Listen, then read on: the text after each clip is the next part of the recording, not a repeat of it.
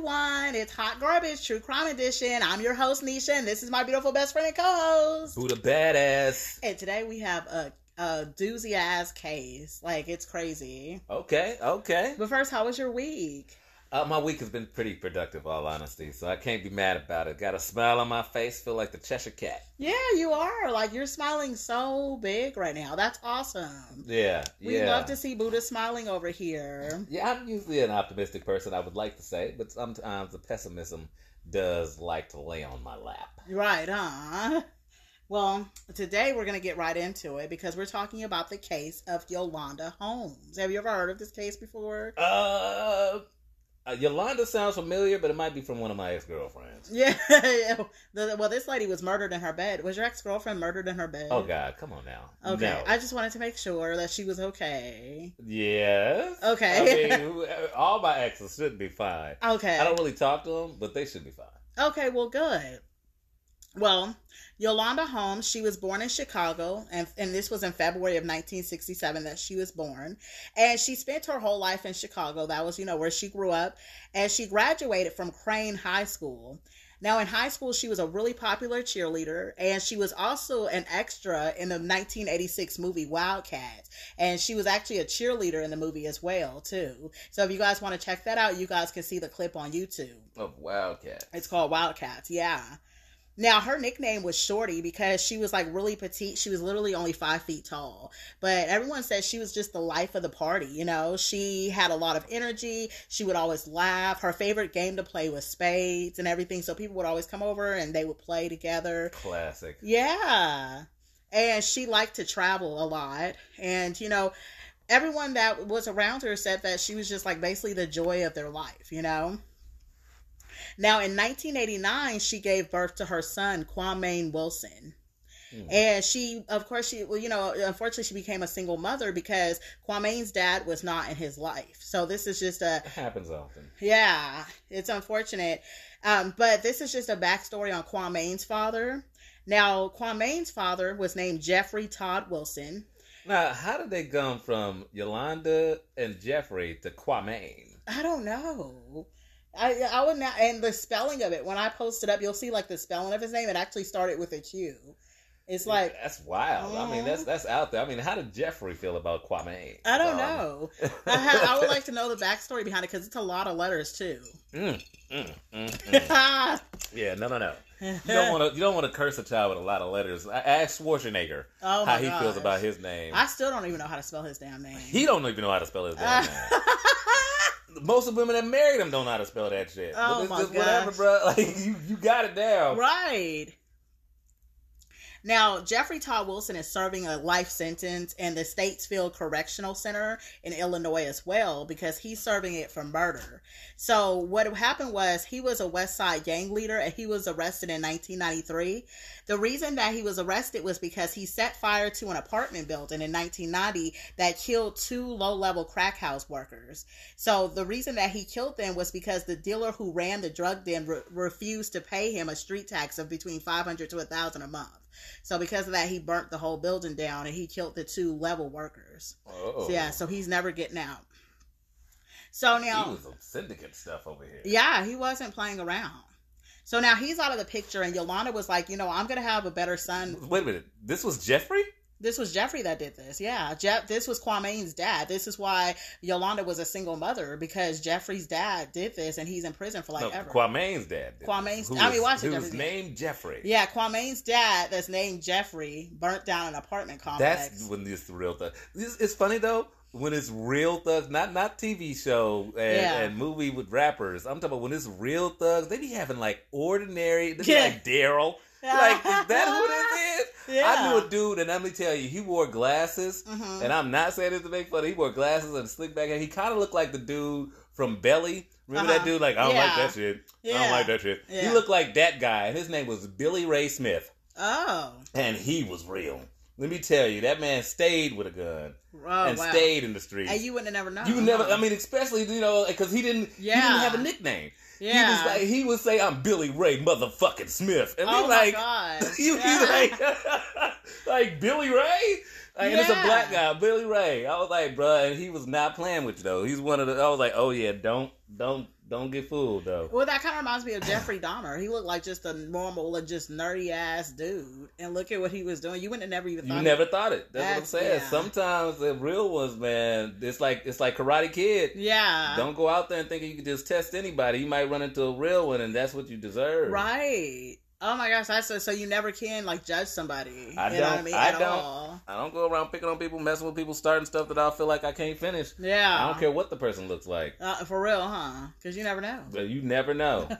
you could beat them up and they just stalk you for a month and then like catch your ass in the alley and inject you in the neck with with Novocaine or something. You don't That know actually sounds like a good idea to, you know, uh, to get your enemies like that.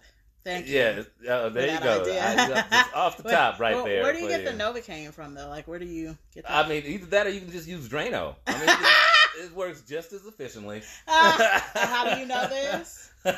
uh, watching Terminator 2. Oh, okay. That's where I got the idea. Sarah Connor.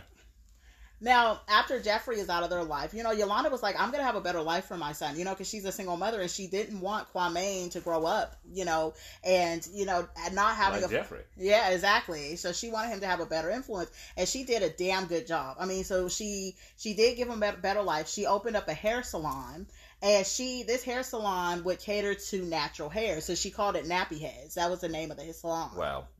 Yeah, but be this salon got her a lot of revenue. You know, she it was a very popular salon, and it was a gathering place for their community. You know, even her sister would come like every Sunday get her hair done, and you know, you know how it is at barbershops or any kind of hair salon. You know what I mean? It's kind of like you know the gossip. You can come there, relax, talk about Oh, your problems. You know, Oh, it's just one of those Barbershops places. be popping. Yeah, and that's how her hair shop was, you know. So Yolanda, you know, everyone loved to talk to Yolanda in the community. hmm Her business was successful. She sent Kwame to private school. You know, she would host back to school events. She would hand out backpacks and school supplies, you know. And her her and her son, they were very, very close. I mean, they were so close that he got her name tatted on his shoulder because he was like, All I have is my mom. Like my mom is like the best in my life, you know? So they were a very man. yeah, they were a very tight mother son duo. Now, she bought him a car. She bought him a brand new Camaro and everything as he got older. And he decided that, you know, he wanted to become a rapper. And she completely supported him. And she was like, so he went by, he started going by Young QC. That was his rap name. So, oh. of course, you know, she wanted to fund his business and she wanted to fund his dreams. So she would fund a lot of his stuff, you know, whether it's videos, studio times, whatever it was. She was just completely in his corner. Right. In the meantime, she started dating a new guy named Curtis. Now, you know, her and Curtis's relationship, it wasn't perfect, but, you know, it wasn't, it, you know, it was kind of right in the middle. You kind of had this tone about Curtis when you said his name. Did I say his name? Like, I didn't even notice. Yeah, it was, it was subtle. Ah. But something's going on with Curtis that's ominous. well, we'll here. see. Now, now Curtis, now this is good with something that's going to happen. Now we're going to get to the nitty gritty of what happens in this case. On September 1st, 2012, Yolanda and her boyfriend Curtis had gone out for drinks and then they went back to her house. They went to bed. And now at 4:45 a.m. on September 2nd, Curtis was awakened by a gunshot in the house. So, and it's important right now that I note that Yolanda, she also lived in a very prestigious apartment complex. Oh, okay. So it was one of these complexes where you had to buzz buzz in to get in, you know, call an intercom and then come upstairs. It was one of those kind of complexes. Okay. So it's kind of like a penthouse setup, basically. And so Curtis woke up to a gunshot in the apartment complex, and he said he saw an unknown intruder inside the apartment. Now, Curtis got out of bed and he started like fighting this man. And he said the intruder also had a knife and stabbed Curtis multiple times. Mm. So Curtis fought the attacker off, and the attacker fled from the apartment at that point. And Curtis called 911 to report the attack. So when the police came, there was just blood everywhere. And, you know, Curtis was rushed to the hospital and his wounds weren't life threatening. He was expected to survive, but he had been stabbed in his hand and in his head. Now, in the meantime, while he was at the oh, damn. hospital, yeah. Now, the meantime, when he was in the hospital, the police searched. Was it a stab or a slice in his head? No, it was a it was a stab in his head, but it was superficial. It was very superficial, so it didn't like break through anything, but it did like cause blood. Now, when the police searched the apartment while Curtis was at the hospital, they found Yolanda was dead because she had died from the gunshot. Remember, the intruder had shot first. Right. And so, you know, she was found dead and she was, you know, laying face up on the bed. And she had been shot in the head and stabbed multiple times as well. So they located the gun that was Shot and stabbed. Yeah, she was shot and stabbed. Uh huh. Oh wow, he was laying beside her. Well, so how it was set up is they shot first, and then he, no, I'm saying, but he claims that he was laying in the bed with her. yeah, he claimed that, yeah, She was shot and stabbed while he, while he was laying beside her. yeah, and then he said he got up and started fighting the intruder, and that's how he got stabbed. That was his story. Mhm. So they located the gun because the gun was left behind by the killer during the struggle. Stupidest part of the crime: don't leave anything behind, right? You and this. It. Go ahead. Okay. And, you know, the gun was a revolver, and the knife wounds also matched the paring knife that came out of Yolanda's kitchen. So the knife came out of her kitchen. The intruder didn't have the knife on him, the intruder only had the gun on him. So in this time, the intruder had time to go in the kitchen and grab a knife as well. Mhm. Now, but they couldn't find the knife. The knife was nowhere in the house. They just knew it had came out of the kitchen. Now, so the intruder took the knife, mhm presumably. hmm would drop the gun. Now, while the police was also processing this the scene, Kwame came home. He was distraught and upset, and he was questioned as well. Then he was completely shocked about you know what happened, and no one could understand. He didn't understand who could have hurt his mom. Nobody, because like I said, Yolanda was a pillar in the community. Like nobody understood who would want her dead or who would want to kill her at all. It just it didn't make any sense at well, all. Well, major beef operations. Yeah, I right, huh? They always have beef with everyone. Now, the police spent hours collecting evidence, and the gun was so covered in blood that they couldn't lift any fingerprints off of it at all. They also recovered a broken earpiece from an earbud that still had the cord attached as well. So at first, Earbud. yeah, like the earbuds were like what people wear in their ears, Mm-hmm. like but, the but they still had cord, the cords It- attached, and it was so it was kind of yanked out. yeah. Mm-hmm. As if like, because remember, supposedly Curtis and the intruder There is no supposedly. It- well, we'll There- see. I don't know what it is. Well- so there's earbuds that are on the ground that seem that they've been yanked out. Mm-hmm. There's no knife. There's a gun. There's a gun covered in And blood. you said, well, there's what other thing? Uh, that was it. No, well, the blood they were so covered in blood they couldn't get fingerprints off the gun. Covered in blood. Earbuds covered in blood. The earbuds weren't covered in blood. The gun was covered in blood. The gun was so covered in blood they couldn't get fingerprints off the gun. Oh, And but the then earbuds. The earbud, yeah, the earbud they couldn't they didn't get any fingerprints off of them either. Oh, It was just a half a broken earbud that was just laying there. oh. And so at first they was like, okay, they thought maybe it was a robbery gone wrong, but there was wads of cash, you know, in the hallway as well. And they couldn't find the other murder weapon at all. The knife was never found. So they was like, okay, so how is this a robbery going wrong? Why didn't they take the cash as well? So when Curtis got out of the hospital, he was questioned as well.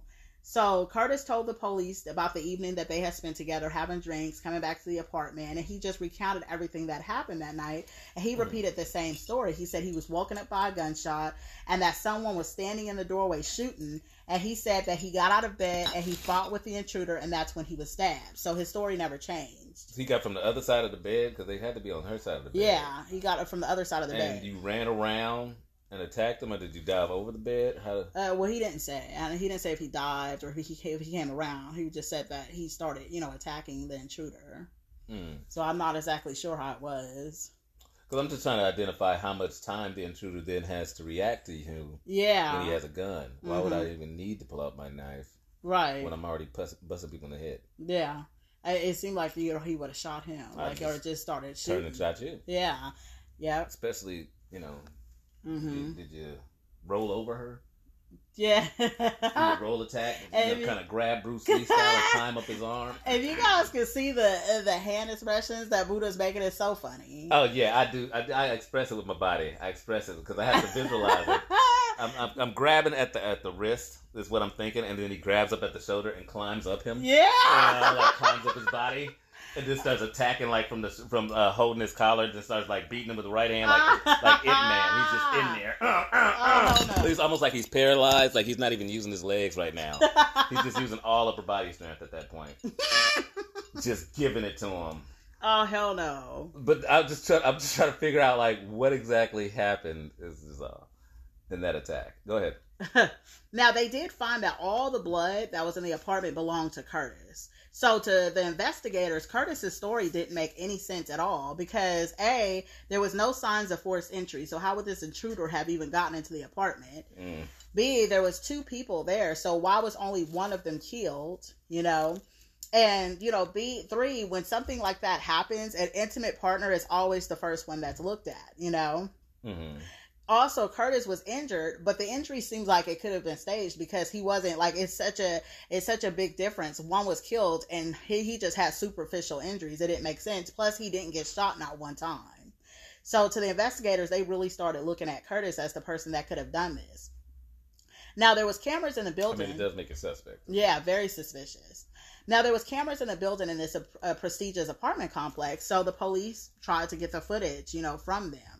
And at this time, Curtis was still the main suspect because, like I said, the relationship wasn't perfect, and actually they had an on again, off again relationship. One of her friends also said that, you know, sometimes, you know, he would get a little bit like hostile towards her. So that was just something that one of her friends said. But, and, um, and Yolanda and Curtis one time was at a party and they said that they had gotten to the police and they had gotten into a fight and the police had to be called to escort Curtis out. This was on a different day. So that's what one of her friends was saying. So at this point, he was like really at the top of the suspect list. Mm. They was always breaking up, getting back together. So all these was just red flags for the police. And they he the police also spoke to the neighbors, but none of the neighbors saw anything at all. So on September 3rd, the police, you know, spoke to the building superintendent to find out if he had information and to get the surveillance footage from him.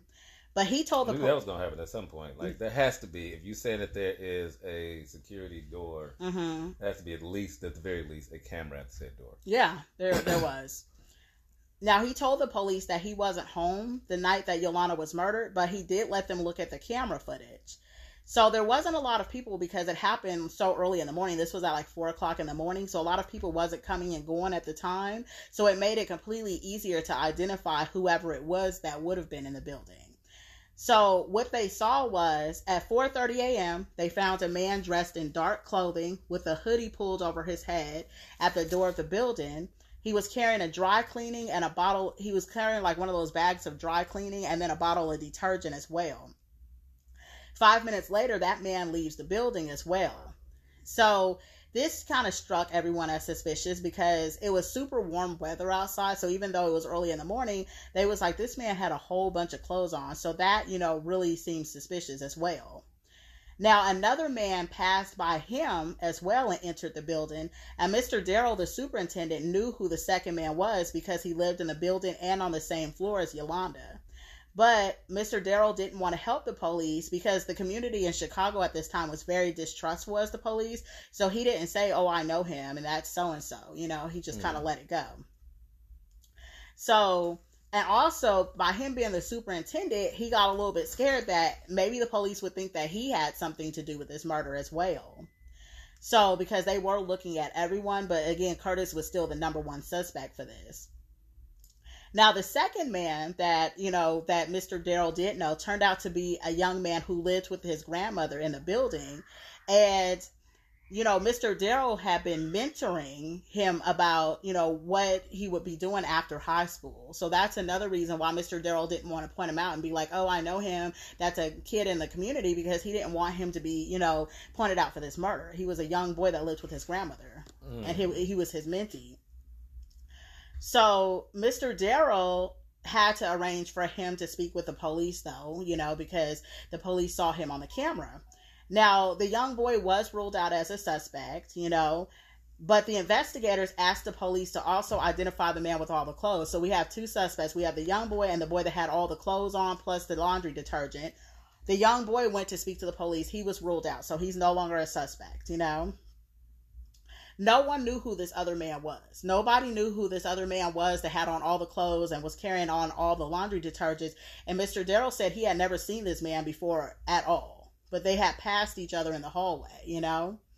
And so now they're back to. I mean, but it doesn't mean he got a good sight of it. does it? Right. Well, no, Mr. Yeah. So it, Mr. Darrow wasn't home during that time. So it was the young boy and the dude with all the clothes on that passed each other in the hallway. Oh, but Mr. Darrow only knew the young boy. But the young boy was ruled out. He couldn't have been the shooter, and he wasn't. Okay. So now the police is back to square one because they need to question that dude that was wearing all the clothes, but they don't even know who he was, where to find him. So they're kind of back to square one on this. But this still does not eliminate Curtis. So Curtis is still the number one suspect because it's like, yeah, we see a strange man in the hallway, but that doesn't eliminate him.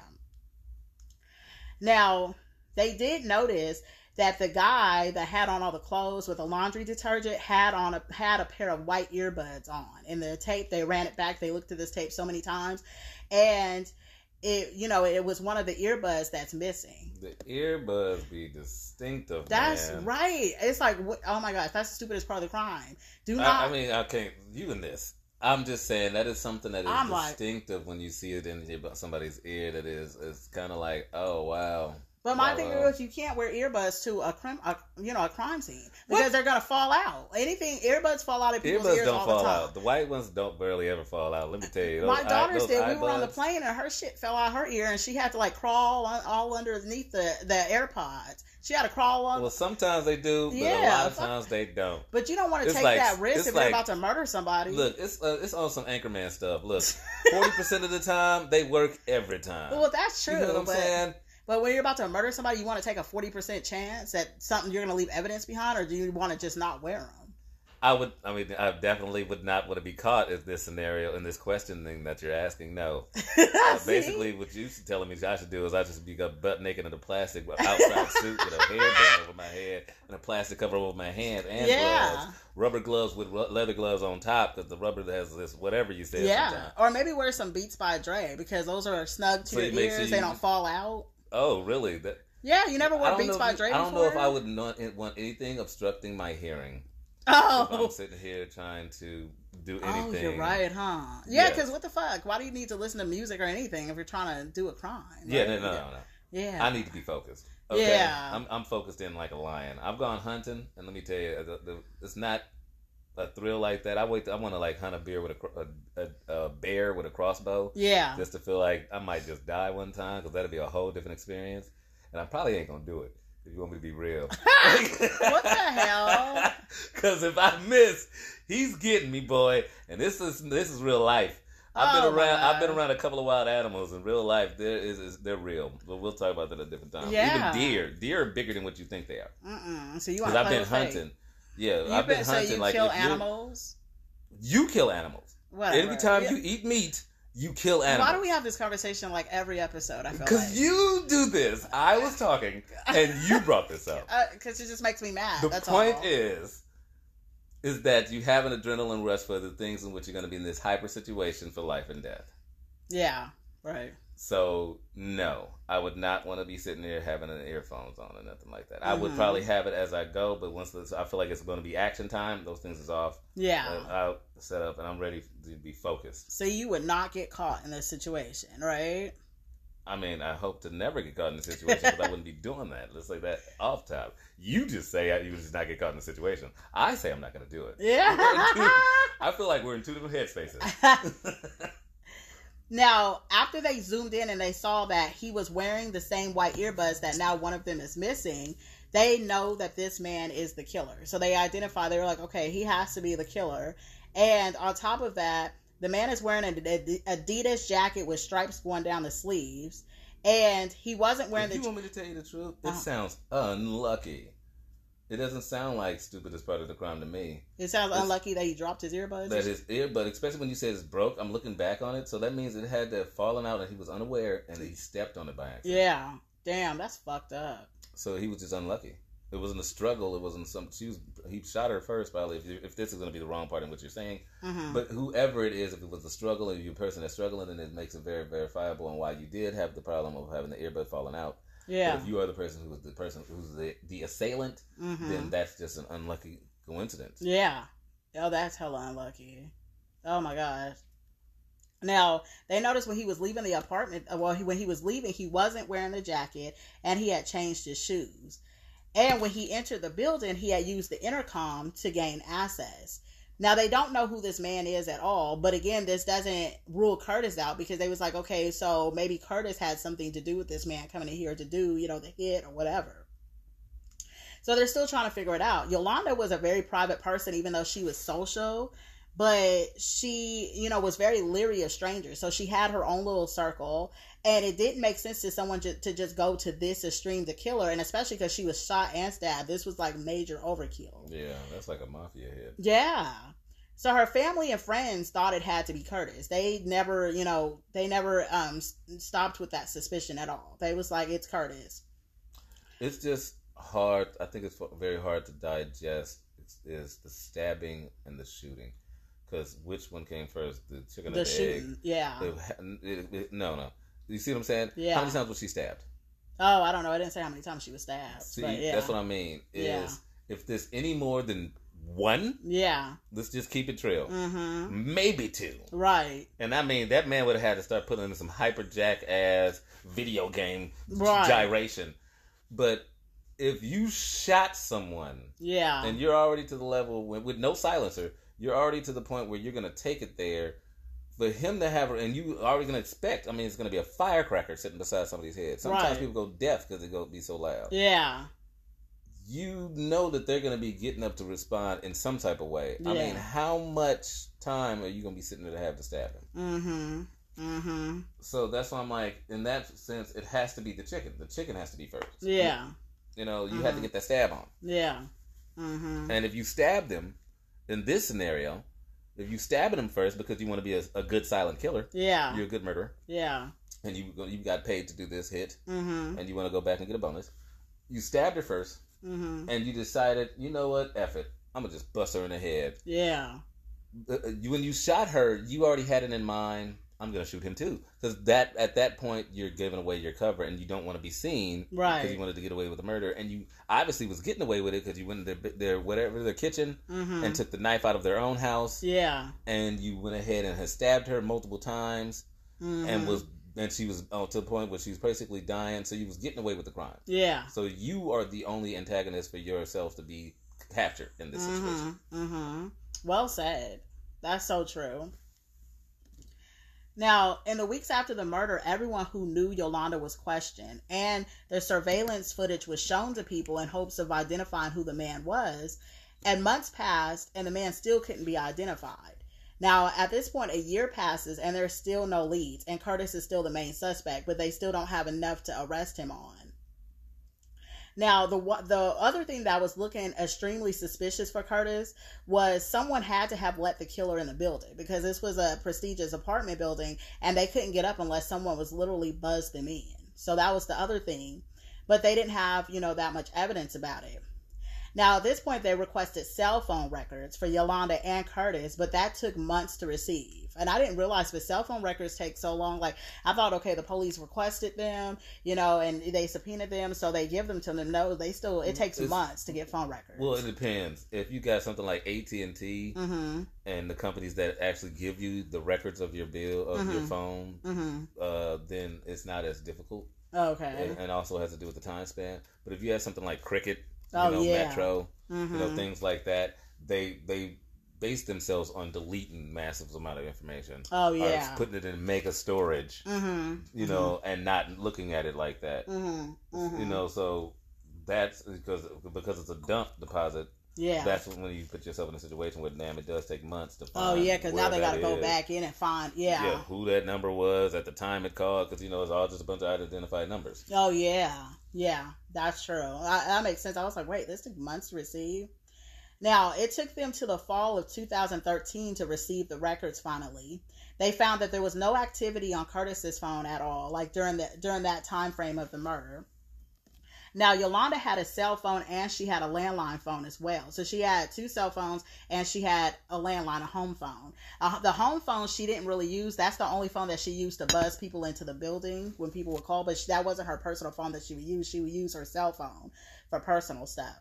That's nice. That's a nice Yeah. feature to do it from your cell phone. No, yeah, she would buzz people in from her. No, she would buzz people in from her home phone. But you could do it from your cell phone. You could do it from your cell phone. Yeah, I think that's pretty cool. Yeah, it is. Now they did find that a call came into her home phone at 4:30 a.m. So somebody did get buzzed into the building because this was during the time that the murders happened. It doesn't show whether it was answered, but you know, like I said, it did match the exact time the suspect was seen walking into the intercom and buzzing. Now Yolanda, like I said, had two cell phones under her plan. Now both lines had activity. So the first line was what Yolanda used for her cell phone, and then the second one, Kwame used that phone. And so on the second one, there was a whole bunch of phone numbers and phone calls to an unknown number, and this was before, during, and after the time of the murder. Then the number after the murder happened, this unknown number is never called ever again. So they're still trying to figure out, well, who buzzed this killer in? Because Curtis was not communicating with anyone before, after, or during the murder. So Curtis couldn't have been the one that buzzed him in at all. And they found they finally exonerated him and he was no longer a suspect because of the fact that there would have had to have been activity on his phone, you know, if he had this man coming in, in to murder her. So he was ruled out. So now they needed to figure out who this this phone number belonged to that was constantly being called from the second phone. So they ran the Wait. number. Uh huh. So the second phone, her son's phone. Yeah. So she had the two cell phones. So the first one is her main phone, and then the second one's Kwame's phone. And the second phone was calling a number that was unknown, like a burner phone. Yeah, it was calling an unknown number. Yep. dur- It was Before. calling a burner number. Uh huh. Before, after, and during the murder, and then after the murder, it, they never called again. Like they never talked to the person. Before, after, and what do you mean by during the murder? Like during while the murder was taking place, because the person came in at four thirty. This murder took place at like four forty five. So the person was on the phone the whole time this murder was going on With the son with phone number, with the second phone number, with the second person's phone number. which was uh, which, which was belonging to the son at the time. Correct. hmm So they wanted to find out who this number belonged to that the second phone number was calling. So they ran it through a database. They ran this phone number through the database and they found out that that phone number belonged to a man named Eugene Spencer. So detectives looked The up Eugene. Spencers. Mm-hmm.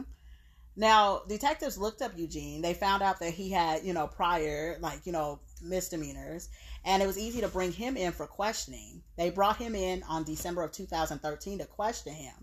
Now, he denied knowing Yolanda at all or going into her apartment, but he then changed his story after he was pressured by the police.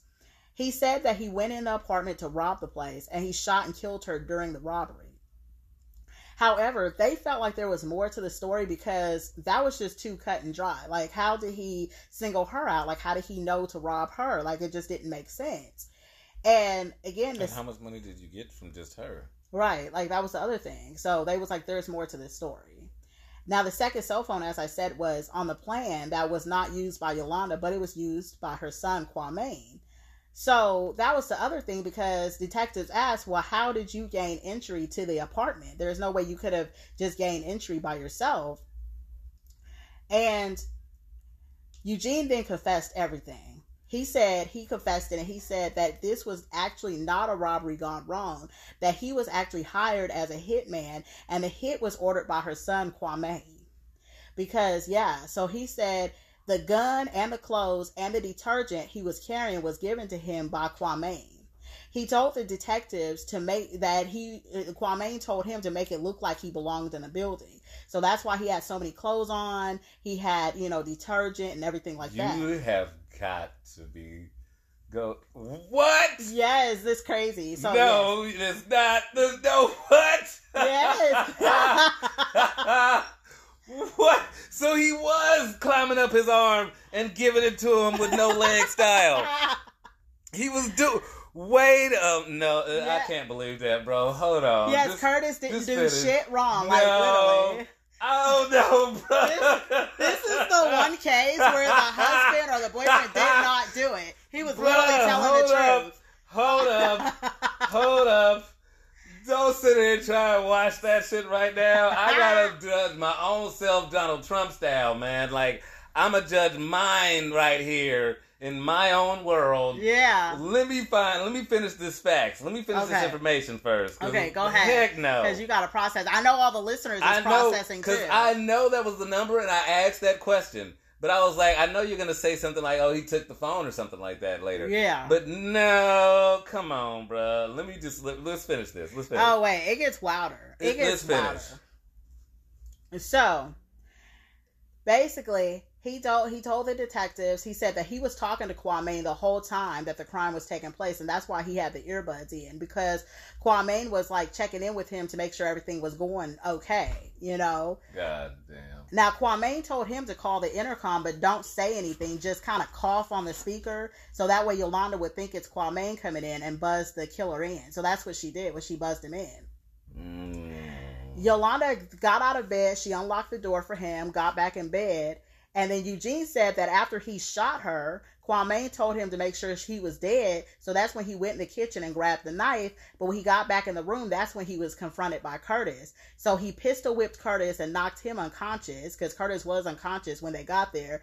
And because he had no idea Curtis was even going to be there. Kwame didn't know because remember, they went out for drinks and I guess they didn't expect Curtis was going to come back with her to the apartment that night. Yolanda was supposed to be by herself. But Curtis was still in the bed, right? Curtis was still no. Curtis was still in the bed, like when the initial gunshot went off. Yeah. Yeah, Curtis was in And the he bed. walked out the room. Yeah, because after he shot her, I guess he didn't notice Curtis or something. Because you know, like I don't know how The guy laying in the bed. Yeah, he might. And. Curtis didn't get up, Well, no, Curtis did get up after. but he walked out the room. Yeah, so the gunshot went off, right? And then Kwame told him make sure she's dead. While he's walking out of the room to get the knife, Okay, Curtis got listen up. to those words. Yeah, He's walking out the room. he walked out the room to go get the knife. The- Right. and then that's when he came And back. And Curtis is now up now. Curtis is now up. So, So- he didn't get up immediately. Yeah, he didn't took get a up. couple seconds. Yeah. Yeah, it took a couple seconds. So I guess process the gun shooting, I don't know. But yeah, because when he was like, when he came back, that's when he was confronted by Curtis. When he came back, when he came back from getting the knife. Yeah.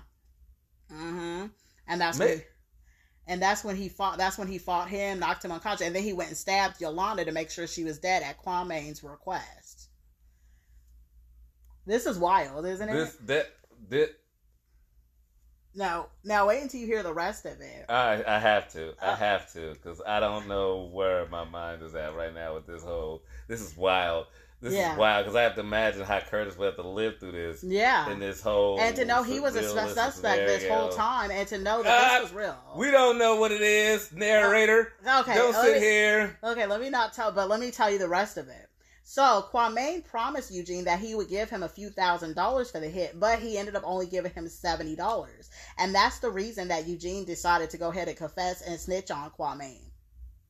Now, at this point, Curtis was completely cleared, and the police started looking into Kwame more because they didn't want to just go off based on Eugene, what Eugene said. They needed to find a motive, you know, for why this happened. Mm. Now they found out more about Kwame, and remember he wanted to be a rapper, so he wanted to create this whole persona as a rapper.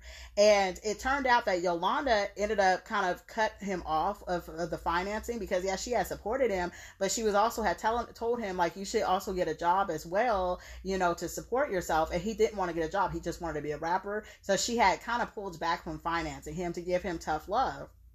Now. Kwame was the beneficiary of the life insurance, and when she died, Mm. he got everything. He also received ninety thousand dollars that was in her bank account as well, and he used the money to upgrade his Camaro. He took pics of stacks oh, on cash. No. Yeah.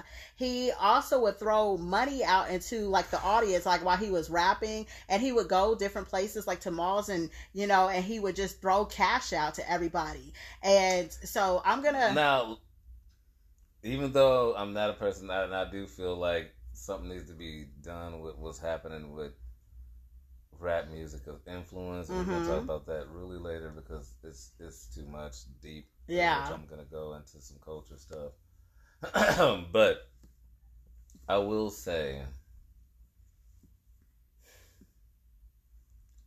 imagery is a lot of that put into the rapping. Mm-hmm. So I'm gonna put some salt Mm-hmm. on what I'm hearing with that, Mm-hmm. only because of the fact that mm, yes, he probably is, but that doesn't mean you're guilty because you're rapping and, and putting. I mean, Kanye West mom died. Yeah. That doesn't mean he didn't buy a hundred and eighty thousand dollar freaking chain Yeah. that same year. Mm-hmm. He still did that. Yeah. Yeah. You know, so let's not act like that doesn't happen. Mm-hmm. Well, and it, they was also saying that you know he took pictures of himself taking large amounts of money out of the ATM, and I'm gonna pause here because I want to play a clip of Kwame because he has a whole video of himself doing this. So I'm gonna play a clip for us and the listeners. Are you ready? No.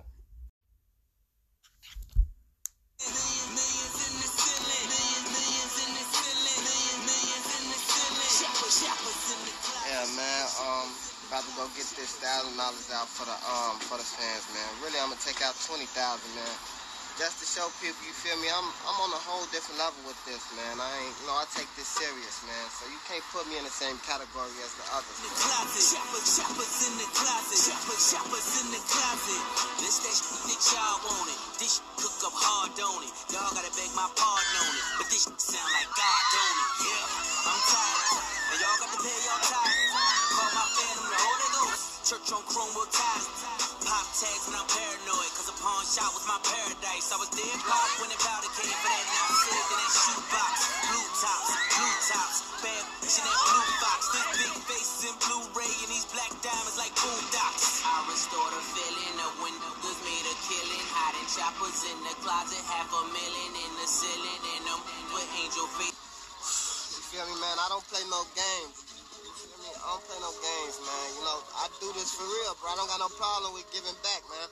I'm the only one out here with a show that's actually giving back, you feel me? And I got proof to show it, you feel me? Shout out to this fan I'm finna go slide on, man. So now, like, it's important to know, like, so in this clip, like, cause, so a lot of this, he would, like, go places and just throw things out to, like, people, you know, not even the audience, just, like, at malls and stuff like that, as his persona. But those people was questioning, and I know you could hear people, like, kind of screaming in the clip, and the people that were questioning was, like, they had never even heard of him or heard of his music. They was just screaming because he was throwing money out in the audience, you know?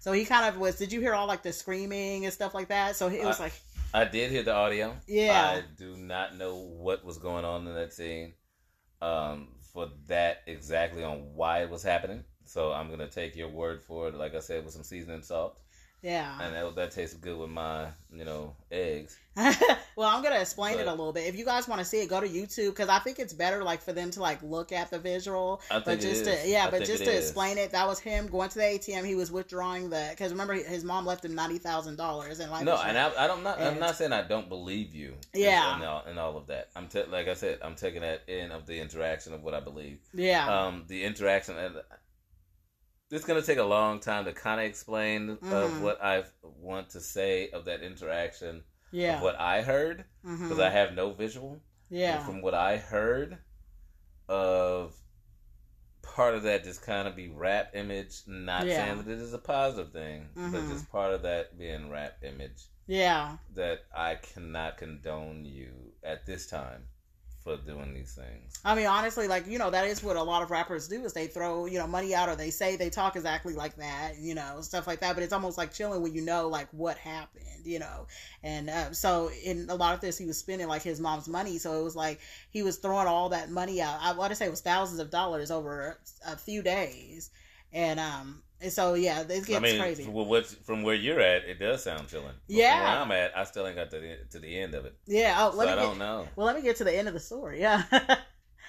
okay, so we heard that, you know, we heard about the amounts of money that, you know, he was throwing out and he wasn't using it for like studio time or anything like that. It was just like he wanted to create this for himself, you know. So they the detectives at this point is like trailing him and you know kind of look because they don't have enough to arrest him so they have to kind of look into like why he would do this. They needed a motive. And the detectives went off this and they said they had enough evidence to arrest Kwame based on what Eugene said, based on he was the beneficiary of the life insurance, and based on the fact that those calls that came from the second number came to Eugene, you know, to Eugene from that phone. From that phone, so that yes. yeah, so that was the nail in the coffin right there because you were Hmm. calling him before the murder, after the murder, and you know, well, before the murder, during the murder, and you know, all this matched up to what Eugene said and and on top of the fact that he had to have been the one that buzzed him into the building as well. So of course they they arrested Kwame and he denied it like right away. He was charged with first degree murder. Okay. You know, in 2019, he went to trial and he was found guilty. He was Hmm. he received 99 years in prison. 99. Yeah, and so when when he was asked, you know, at trial, like you know, during final words during sentencing, he said whatever he wanted, his mother gave him, and he couldn't ask for a better mother. So that was his exact words, you know, when it came to his sentencing. Now, after all this, Nappy Heads did close down, but it continues to be, you know, a talk and a pillar of the community, you know. Wow. Now, after his trial, an internet war was on Facebook because it turned out that Kwame also had nine kids by seven different baby moms and they didn't know about each other. Yeah, and so one of the women posted, like, what am I supposed to tell my daughters about the fact that you set your mother up to be murdered? Like, what, you know, so now none of their kids have a father at all. So it's going into that whole, like, Kwame didn't have a dad. Now they're never going to have a dad in their life. You know, it's that whole cycle that happens, you know? Now, as far as Eugene Eugene went, he was sentenced to hundred years in prison for the shooting. And the crazy thing about A him, year more. Yeah. Well, the crazy thing about him is a year later, his mom actually died. So Eugene's sister got on Facebook and blamed him for the karma that happened to his mother because he helped him kill Kwame's mother. And I guess she went really bad on him and was like, you know, he's the cause of their mother dying now. Uh, she's Uh, kind of not wrong. I don't think so. Karma, yeah, Karma came and took his mother Energy away. is energy, man. Yeah.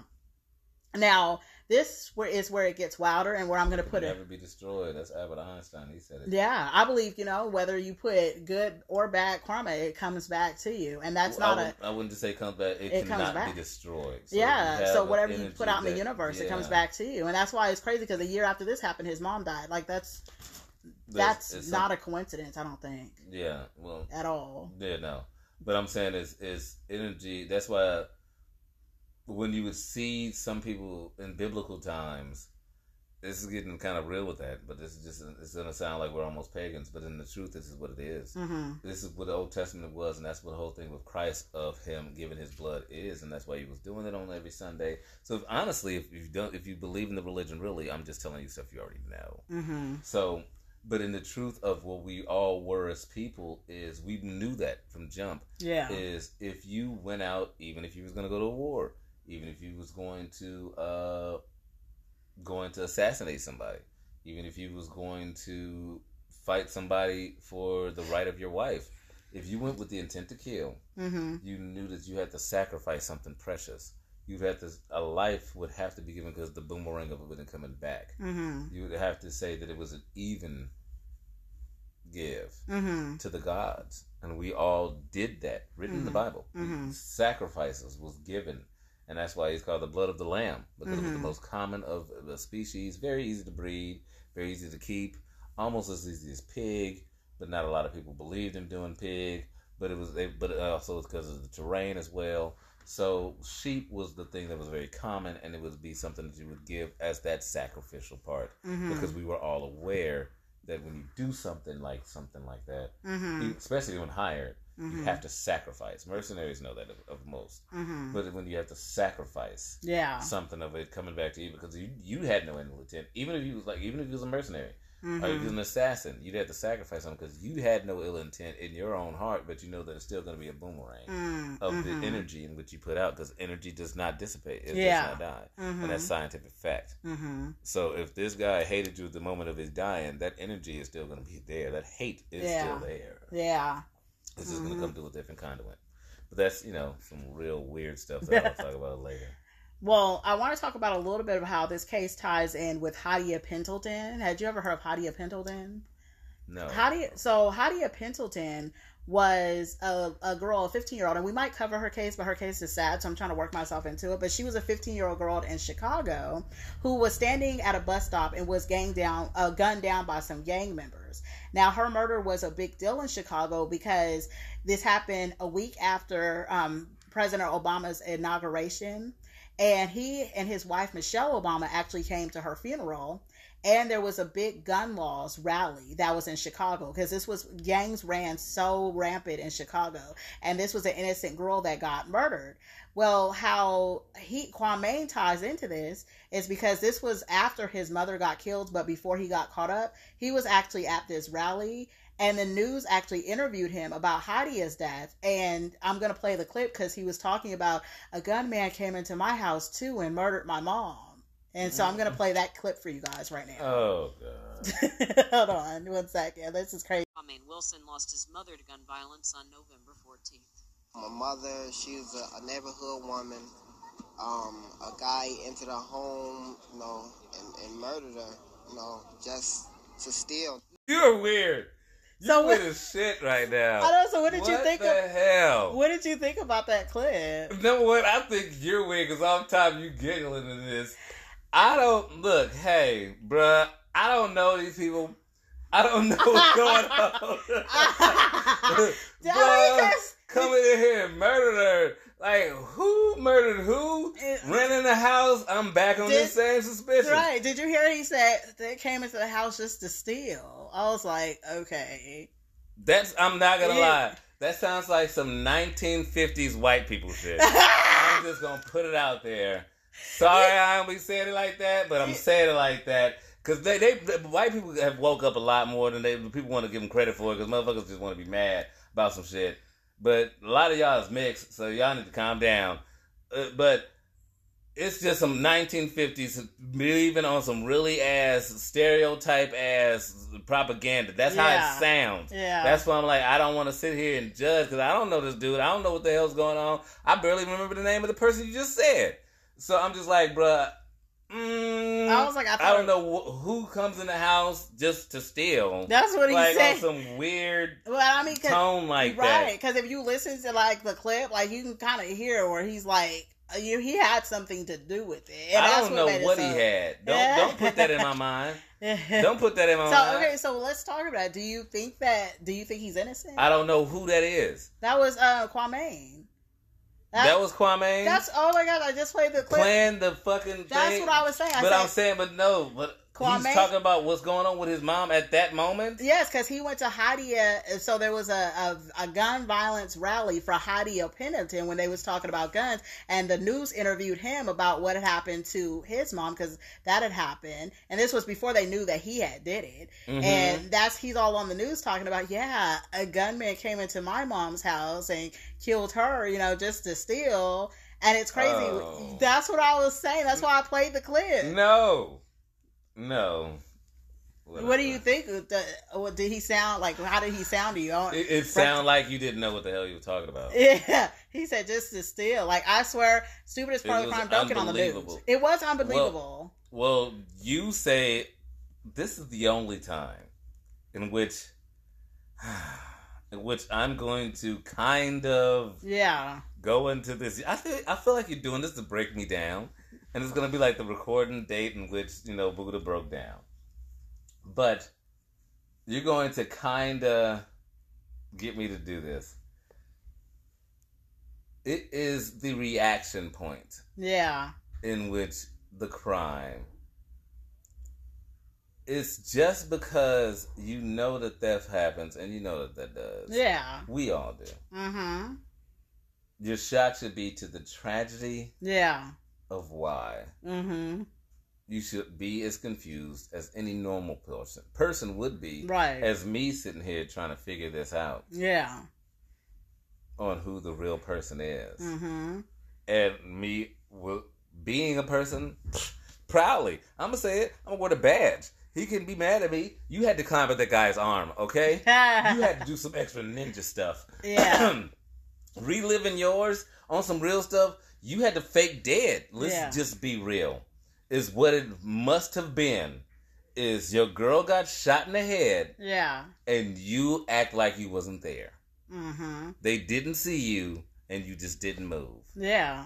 Mm-hmm. I mean, later on, you came like a ninja assassin Yeah. and it got on that ass. Yeah. And we giving you those points. And I'm telling you, get those points. Get those you assassin know? points. Yeah. Get those assassin points. I'm giving a high five virtually to you right now. Payal. Yeah, and that's, But- I mean that's what saves his life because I think that if he would have saw him, he would have shot off at him. I'm too. saying if that's the truth. yeah. Because, Well, you, but well, Curtis was ruled out. Remember, he didn't do it. yes, I know. Yeah. Do you? What you think, Curtis? Like it sounds like you're kind of suspicious. Do you think Kwame didn't do it and Curtis did it, or like what is your? I mean, Kwame must have done it. Yeah, Kwame. I mean, at this point, you're pushing the tongue. You're pushing Well, these words out of my mouth at this moment, where I need to then go back and listen to all this stuff again. yeah. But at the information that I know right now, hmm Kwame did do these things and orchestrated this. I was really shocked when I first heard this case. Maybe the dude heard about it and he was just like, he thought he wasn't gonna respond, and then you know because he was afraid, oh yeah. and then when it happened, he did respond. yeah. You know because it's just odd. It's just odd for somebody being shot and then stabbed because nobody still explains the stabbing. No one explains the stabbing. Well, the seven. Remember, so Eugene said. So he. He said he came back and he was already up. So when the hell did he stab her? Oh, That's it. He shot her. He shot her walked her, out walked the room, got the knife, right? and then dude, and then he, and he pistol whipped him. and then he while he was unconscious, he went in there and stabbed Yolanda several Now, times. now you're saying he yeah, stabbed he her. stabbed her after Curtis because he knocked Curtis unconscious. So he tried to be a hero and got Yeah. pistol whipped Yeah, down. got, and that's why Curtis's story sounded so unrealistic Oh, because no one wants to say they got pistol whipped. Right, and he got knocked out. So when the police, ca- he was unconscious. Uh, well, he got up. He called the police. So that's the whole thing. Well, that now does. But you can see why. And I, you know, Curtis, like, dude, like, the, no the one wants story to be the sound- hero that got their ass whooped. Right, and the story sounded really like because if you think about it, when I first heard the story, I was like, "Yeah, Curtis did that shit." Because no way, like the story just sounds crazy. Like you only got stabbed a little bit, then you got knocked out, and that's it. And this lady got stabbed. But when you break down the layers of this case, So I mean, so so this is the layers. So he, the he she, he walked in there. He shot his girl. Blow. He played like he was dead, yeah, thinking he was on some ninja assassin stuff. Uh huh. The guy walks out. He gets a phone call. Why he gets a phone call? You hide in the closet. He jumps up. He gets up out of, out of. He's ready. He's like, I'm about to take this dude down. To fucking with my girl. I'm not playing with this anymore, man. This has got real. Oh this has oh got lives. I'm about so to you're get. about to act it out right now. I'm about to get hard, but I'm oh, I'm I'm going all the way Bruce Willie on this. With some who doesn't go hard in this situation on the spot, but Bruce Willie. You going? I'm going all the way taken. Okay. I have a certain set of skills. You tell yourself that as you sitting in the mirror, hyping yourself up. That's what he was doing, hyping himself, hyping He was- himself he was up. looking in the trying to, yeah, hyping himself up. He was looking in the mirror at his watch because he couldn't go in, in the bathroom. He was too scared. He was looking at his watch like, "We gonna do this. We gonna fuck him up." You got to look at your own eye Ah. with your watch in the reflection. And so that man, he waited, and the, the floor was, he was like, it was creaking. He's coming back. He's coming back. All right, let's go. Oh, motherfucker. Oh, and he got knocked out like Buster Douglas. And ah. then he's and then you talk about now he has to tell people of what did and did not happen. And Right. then after that, your girl got stabbed fifteen times. Right. That doesn't sound that. But what I don't, what I don't understand is why didn't the gunman shoot him instead of you know pistol whipping? It wasn't. Now, now it makes more sense. it makes more sense, but at the same he time, wasn't trying. Was maybe- he trying to kill? No, he he- wasn't worth shit. No, he was only there to kill Yolanda, so maybe Yeah, he, he wasn't worth yeah. shit. and he didn't expect Curtis to be there. And let me tell you something. So maybe Well, that's you know how he got pistol whipped. Let me just tell the truth. Uh-huh. He didn't. He didn't jump upon him like like like he had it. Let's just be real. When somebody pistol whipped you, you came in feminine. You didn't. You came in soft, man. Uh, you didn't come all the way in, and he just got. He just right. got your stuff, bro. You know, you're right because Curtis didn't live there. He had came back that night to spend the night with Yolanda, so he didn't expect him. to he had there. the ambush. Yeah, he didn't expect him to. Be You were supposed to get in there. You probably did something like like say like, "Yeah, bro, what you Yeah. doing in here, bro?" Yeah. And that dude just starts smacking you with the toolie Yeah. because you silly now. You should have been ambushing and attacking, but now that I look at it, you ain't do no ambush attack. Yeah. You just got loud and got smacked up, which That's is what it a lot of embarrassment. And Eugene probably didn't want to kill a second person because he wasn't there to kill him. He, wasn't was there. Yeah. that's what he's saying. He like he just was like, who the hell is this jive turkey? Yeah. I'm just going all the way sixties down. I'm just, I'm just, I'm just gonna dedicate. We're all in afros now in my mind. Well, she was born in Banging. 1967. So we yeah, could donate. banging Yeah, ass bottoms too. Yeah. In my mind, Damn, you didn't put this whole shit back in the 70s. but still in the realism of what Yeah. it is is just the facet of you guys are. It wasn't. It couldn't have been an attack attack yeah. because you had the ambush. If you would have ambushed and attacked him, and it would have been defense Yeah. uh, attacks. Mhm. You know, I I, man, I told you I used to box. Yeah. There's certain interactions where you kind of know when somebody's getting attacked and Yeah. somebody is the attacker. Mhm. It's just certain ways that the the your bruises and your body moves. Yeah. So you wasn't that. You just got whipped on. So you must have either been just mouthing off Yeah. or just you know like doing something. I'm yeah, because he I'm got not stabbed degrade. and knocked unconscious. I'm not going to degrade whatever it is that you was doing, Yeah. but it was not aggressive enough. Yeah, because he got stabbed and knocked unconscious. You know, He didn't so- get stabbed. he got. Remember, his He wounds were superficial, so he got two. superficial. Yeah. He got poked He got poked. Okay, he got. Yeah, he still got and then pistol whipped. These are things on some real. Yeah. As a guy, you just I can understand now. I can understand why he did not want to tell that story. yeah. Is what I'm saying. I mean, yeah, it's the, and I feel like this whole story is sad because we go back to a the life insurance thing, right? You're more valuable dead than alive, And, that's B, why I'm never signing you. oh whatever, and B, we go back to this son who we have another kid who has killed their parent, who's a great parent to them. He was said it in court. We have you know another kid that killed their good parent, which that's scary because Now, the only thing I will say in the the medium of the defense uh huh of even the courts have understand like dependency on things. yeah You cannot, you cannot send your kids out into the world, and this is something that the brown culture needs to understand, y'all. uh huh Listen to this. This is a message. You cannot send your kids out into the world and been catering to them on so many things, and then cut that crap off. oh my gosh yeah So I'm not saying her death. yeah this any is this is not her fault at all. God, you dig me. What I'm saying is what she was doing when she was completely interactive with, and she should have just basically kept a budget. Because Mhm. I will give you X amount of dollars each month. Yeah. And at the beginning of your career, it seems great. Like if you tell somebody, I'll give you thousand dollars, Yeah. two thousand dollars each month. You know, and to them, that's a lot of money. yeah. When you get bigger, that's not. It's going to seem less and less, and that's how it should be because you're progressing Yeah. Yeah. When you decide to cut off the the payments in what you're giving, you can't just go to full cutoff. Yeah. There's a lot of things that they was dependent on that for a lot more than just that, Mhm. and that's just in just in parent interaction of going out into the world. I was a parent. I was a kid that was fortunately given that cushion because my Mhm. mother understood it too. It's, Mhm. it's a psychology thing. She has a PhD in psychology. And she it's a, it's a shock to a kid because you think you know, but you don't know. Yeah. We all, as parents, know that as a sentence. Mhm. Don't really do that to your children. Yeah. That's like putting your child in the ocean and telling them to swim. Yeah. Yeah. Especially if they've been very sheltered and everything's cut off. It's like how they supposed Yeah, to the live, the but yeah. more you are a good parent, and this is the horrible part. The better of a parent you are, Mhm. the less and less prepared there are for the real world. Yeah. That's yeah. That's that's terrible because it's so backwards, right? It's backwards Yeah. because the real world does not care about them. yeah. Does not love them. At all. Does not want to see anybody progress beyond what they are. It's almost like a barrel of crabs. yeah. You are that sanctuary, and that's why you are the good parent. It will be the payoff in the long run. Yeah, it will be the biggest payoff of your life. Yeah. They will die thinking you are a saint Mm-hmm. if you are that good parent and give them and let them go out into the world and discover it on their freaking own. Mm-hmm. You know what I'm saying? But you need to understand that they need that. I'm a I'm a kid that came from mother was very good as a parent, and then she moved off to another country on me while she was still alive. It was Mm-hmm. it was as if she died, and when I was like 22, 21. I 21. was sort of laughing because she said she moved to a country while she was still alive. While she was still Well, alive, she would've- she moved. if she it was was like dead, I was like, nah, I would've was like 19 even.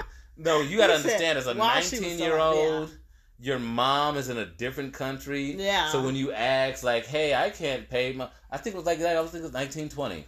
Yeah, because I was trying to ask for little stuff like my PG and E bill that yeah. two hundred and seventy dollars Yeah. on a bill. That was like I was like, how, how do I come up with two hundred seventy dollars and thir-?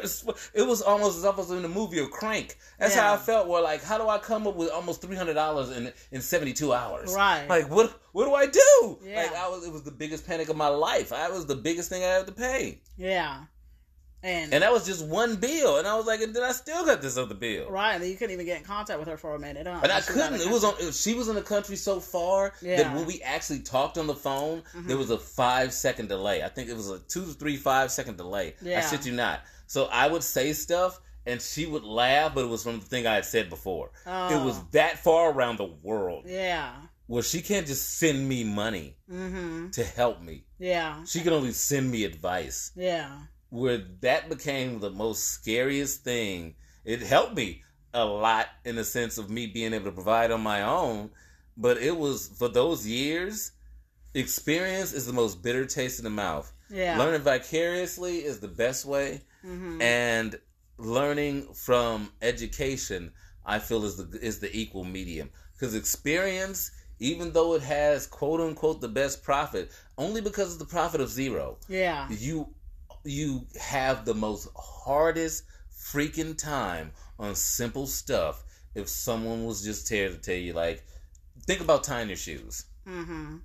How hard would that be if no one told you about it? It'd be hard, you know. You'd be almost forty years old before you tie your own damn right. I guess now, but these kids nowadays is, is lucky because they have YouTube, right? Yeah, that's. But we didn't have that. That's exactly what I'm saying. Is Yeah. someone's feeding you the information. Yeah, we didn't If have that Did shit. not. Right. Think about these kids now. If they didn't have YouTube, Yeah, or parents. how or- long would it be for them to tie their own shoes? Yeah, yeah. it'd be a forever. Sometimes you look at your own kid and be like, "Are you still peeing on the toilet?" You, Oh my God, you had to look at a YouTube message Yeah. to lift the seat up. Yeah.